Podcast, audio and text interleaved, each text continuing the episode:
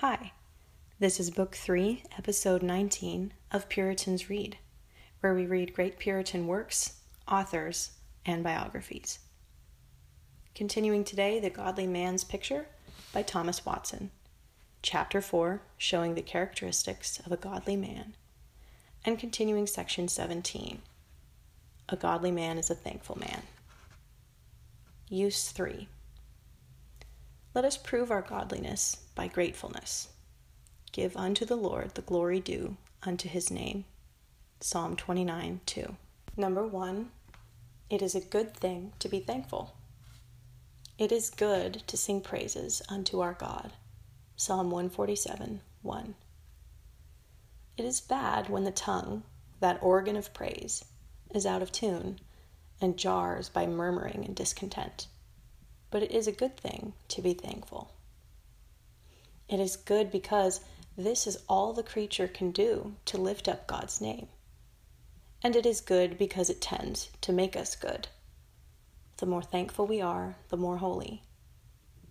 While we pay this tribute of praise, our stock of grace increases. In other debts, the more we pay, the less we have.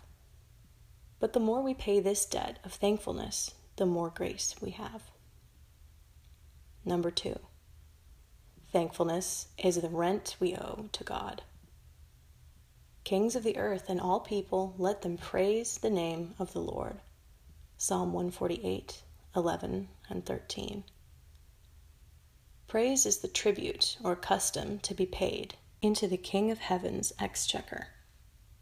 Surely, while God renews our lease, we must renew our rent. Number three, the great cause we have to be thankful. It is a principle grafted in nature to be thankful for benefits. The heathen praise Jupiter for their victories. What full clusters of mercies hang on us when we go to enumerate God's mercies. We must, with David, confess ourselves to be nonplussed. Many, O Lord my God, are thy wonderful works which thou hast done they cannot be reckoned up in order. Psalm 45. And as God's mercies are past numbering, so they are past measuring. David takes the longest measuring line he could get. He measures from earth to the clouds, no, above the clouds. Yet this measure would not reach the heights of God's mercies. Thy mercy is great above the heavens. Psalm 108 4. Oh, how God has enriched us with his silver showers. A whole constellation of mercies has shone in our hemisphere. Firstly, what temporal favors we have received. Every day we see a new tide of mercy coming in. The wings of mercy have covered us, the breast of mercy has fed us. The God which fed me all my life long unto this day Genesis 48:15. What snares laid for us have been broken, what fears have blown over. The Lord has made our bed, while He has made others' graves. He has taken such care of us as if He had no one else to take care of. Never was the cloud of providence so black, but we might see a rainbow of love in the cloud. We have been made to swim in a sea of mercy. And does not all this call for thankfulness? Secondly, that which may put another string into the instrument of our praise and make it sound louder is to consider what spiritual blessings God has conferred on us. He has given us water from the upper springs. He has opened the wardrobe of heaven and fetched us out a better garment than any of the angels wear. He has given us the best robe and put on us the ring of faith, by which we are married to Him. These are mercies of the first magnitude, which deserve to have an asterisk put upon them. And God keeps the best wine till last. Here He gives us mercies only in small quantities. The greatest things are laid up.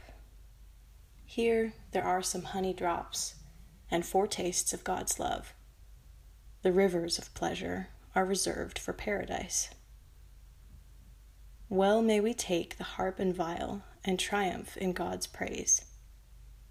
Who can tread on these hot coals of God's love and his heart not burn in thankfulness? Number four, thankfulness is the best policy. There is nothing lost by it. To be thankful for one mercy is the way to have more. It is like pouring water into a pump which fetches out more. Musicians love to sound their trumpets where there is the best echo, and God loves to bestow his mercies where there is the best echo of thankfulness. Number five, thankfulness is a frame of heart that God delights in. If repentance is the joy of heaven, praise is the music. Bernard calls thankfulness the sweet balm that drops from a Christian. Four sacrifices God is very pleased with the sacrifice of Christ's blood, the sacrifice of a broken heart, the sacrifice of alms, and the sacrifice of thanksgiving. Praise and thanksgiving, says Mr. Greenham, is the most excellent part of God's worship, for this shall continue in the heavenly choir when all other exercises of religion have ceased. Number six. What a horrid thing ingratitude is. It gives a dye and tincture to every other sin and makes it crimson. Ingratitude is the spirit of baseness. They that eat thy bread have laid a wound under thee. Obadiah 7. Ingratitude is worse than brutish. Isaiah 1 3. It is reported of Julius Caesar that he would never forgive an ungrateful person. Though God is a sin pardoning God, he scarcely knows how to pardon for this. How shall I pardon thee for this? Thy children have forsaken me when I had fed them to the full. They then committed adultery. Jeremiah 5 7. Draco, whose laws were written in blood, published an edict that if any man had received a benefit from another, and it could be proved against him that he had not been grateful for it, he should be put to death. An unthankful person is a monster in nature, a paradox in Christianity. He is the scorn of heaven and the plague of earth. An ungrateful man never does well except in one thing that is, when he dies. Number seven, not being thankful is the cause of all the judgments which have lain on us.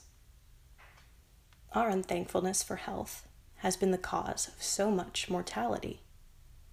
Our gospel unthankfulness and sermon surfeiting has been the reason why God has put so many lights under a bushel. As Bradford said, my unthankfulness was the death of King Edward VI. Who will spend money on a piece of ground that produces nothing but briars? Unthankfulness stops the golden vial of God's bounty so that it will not drop. Question What shall we do to be thankful? Answer 1 If you wish to be thankful, get a heart deeply humbled with a sense of your own vileness. A broken heart is the best pipe to sound forth God's praise. He who studies his sins wonders that he has anything and that God should shine on such a dunghill. Who was before a blasphemer and a persecutor, but I obtained mercy. 1 Timothy 1:13. How thankful Paul was how he trumpeted forth free grace. A proud man will never be thankful. He looks on all his mercies as either of his own procuring or deserving. If he has an estate, this he has got by his wits and industry, not considering that scripture Thou shalt remember the Lord thy God, for it is he that giveth thee power to get wealth. Deuteronomy 8 18. Pride stops the current of gratitude. O Christian, think of your unworthiness. See yourself the least of saints and the chief of sinners, and then you will be thankful. Answer 2 Strive for sound evidences of God's love to you. Read God's love in the impress of holiness upon your hearts.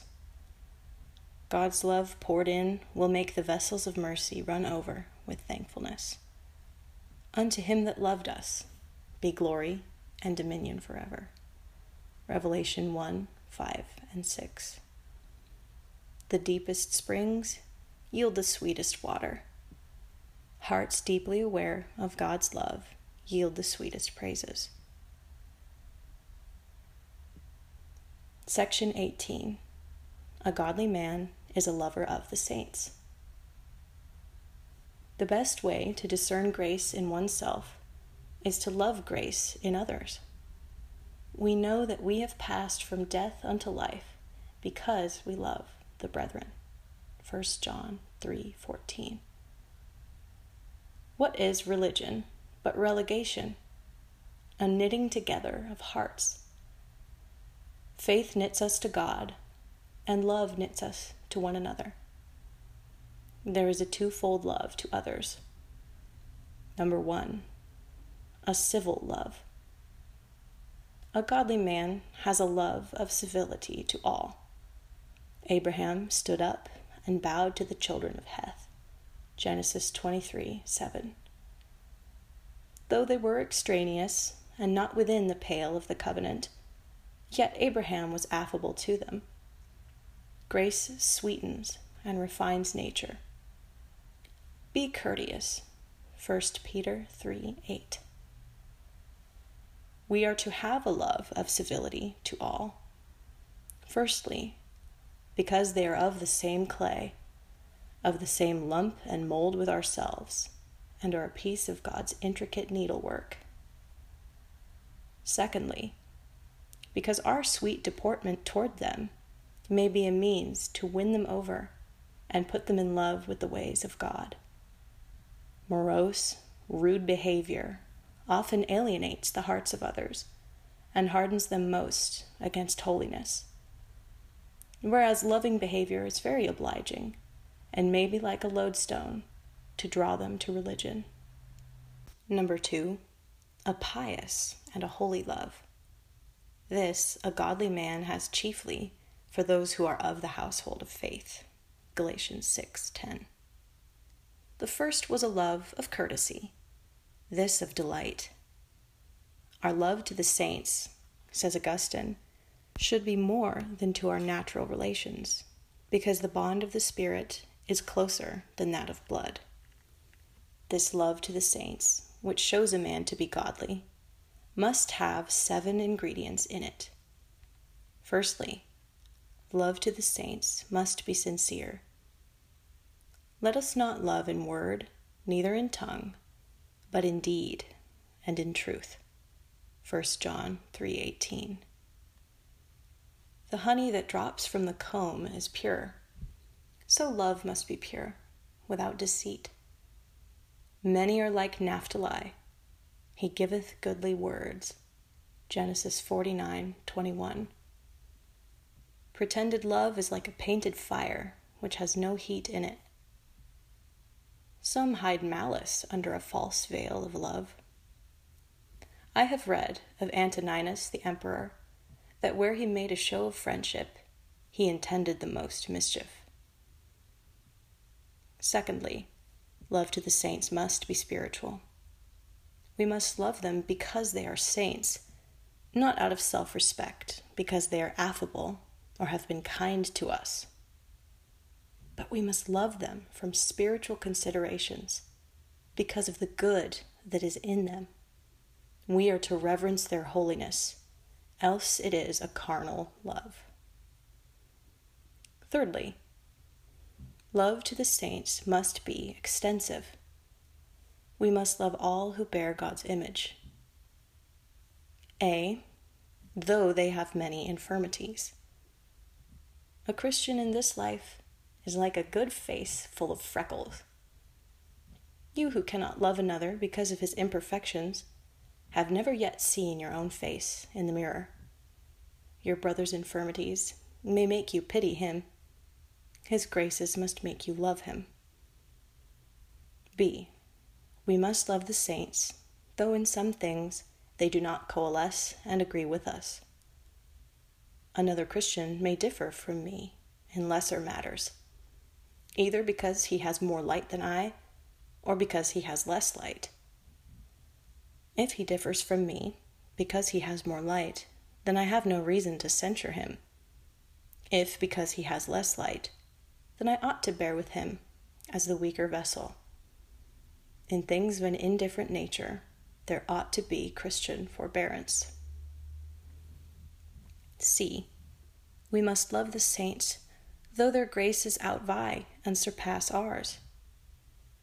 We ought to bless God for the eminence of another's grace, because hereby religion is honored. Pride is not quite slain in a believer. Saints themselves are apt to grudge and repine at each other's excellences. Is it not strange that the same person should hate one man for his sin and envy another for his virtue? Christians need to look to their hearts. Love is right and genuine when we can rejoice in the graces of others, though they seem to eclipse ours. Fourthly, love to the saints must be appreciating. We must esteem their persons above others. He honoreth them that fear the Lord. Psalm 15 4. We are to look upon the wicked as lumber, but upon the saints as jewels. These must be had in high veneration. Fifthly, love to the saints must be social we should delight in their company. I am a companion of all them that fear thee. Psalm 119, 63.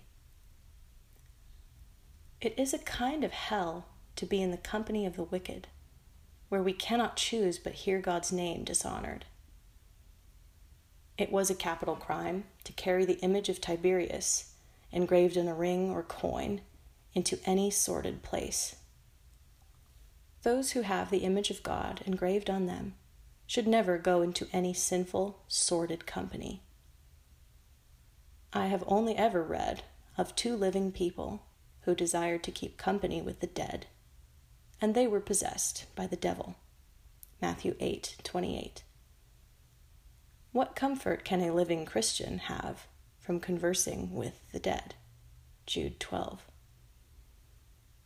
But the society of saints is desirable. This is not to walk among the tombs, but among beds of spices. Believers are Christ's garden, their graces are the flowers, their savory discourse is the fragrant scent of these flowers. Sixthly, love to the saints must be demonstrative we should be ready to do all offices of love to them, vindicate their names, contribute to their necessities, and, like the Good Samaritan, pour oil and wine into their wounds. Luke 10 34 and 35. Love cannot be concealed, but is active in its sphere and will lay itself out for the good of others.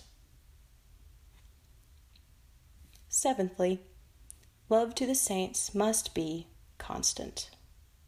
He that dwelleth in love. 1 John 4 16.